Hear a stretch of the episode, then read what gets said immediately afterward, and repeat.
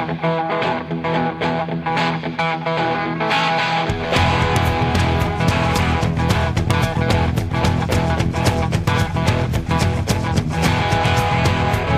walk 47 miles of barbed wire. I got a cobra snake for a necktie.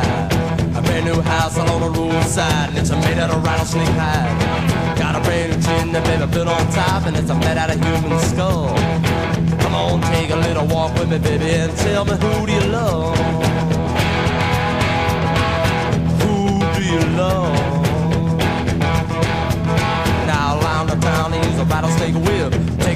Baby, don't you give me no lip. Who do you love? Who do you love?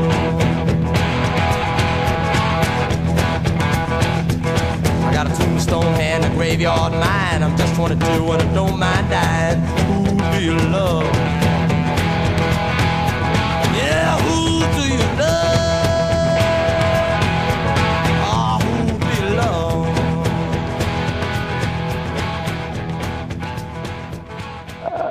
I don't think we've really covered the topic, but I, I, I tire. I tire of Biden. Um, he, you know, he was the vice president under Obama, so he will forever be in our hearts for that. Uh, there's a lot of great memes. There's a lot of great memes.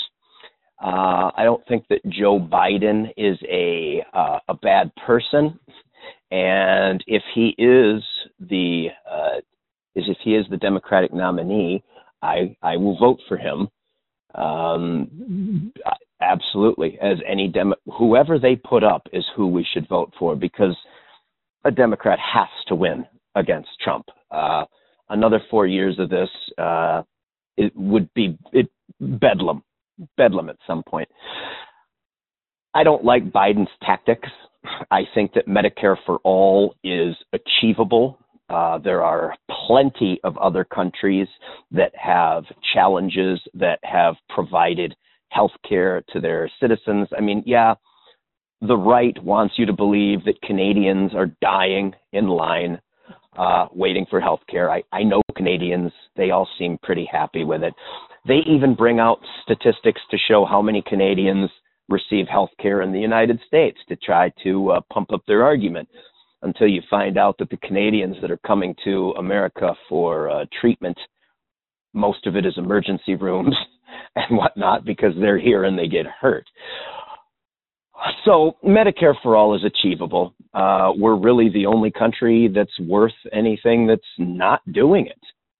I mean, you know, you look at our GDP, you look at the national wealth, what whatever you want to uh, phrase you want to use, we we have the ability to do this. Uh, and as far as a lapse in coverage, I don't see for one second uh, anyone who advances the argument that there'll be lapses in coverage because we're changing over a system. Uh, anybody that's had a medical bill knows that these people will come after you for years and years and years. Those bills, the treatment that you receive, if you were to be billed for it, whether it be picked up by Medicaid, however that works, it's not like the bill is going to go anywhere. It's not like doctors are going to just simply stop treating people. I, I don't see that as a realistic argument. The question that I do have, and and I, I don't say that rhetorically, I really don't know the answer. The th- the question that I do have about Medicare for all is if if the Bernie Sanders plan goes through, and we have Medicare for all, who are all of do all of these private sector employees all of these insurance adjusters and all these people that work for Aflac and Cigna and all these other companies, I'm just making up names and probably using them wrong, but whatever. Where are all these? Do these people become government employees? I mean, are are we just shuttering the shuttering the windows and doors on these buildings? I mean, where are these people who currently work for the insurance industry going to work?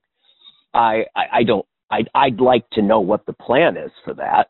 Um, and I, I guess even if they were, even if it was a worst case scenario, they all lose their jobs. Eh, well, much like the farmers, the farmers taking it on the chin for Trump's tariffs. Well, hey, if a few people have to lose their jobs to get this country up to speed with the rest of the world for healthcare, there's plenty of jobs out there. Trump's job numbers, they're not a lie. You know, statistically, they are correct.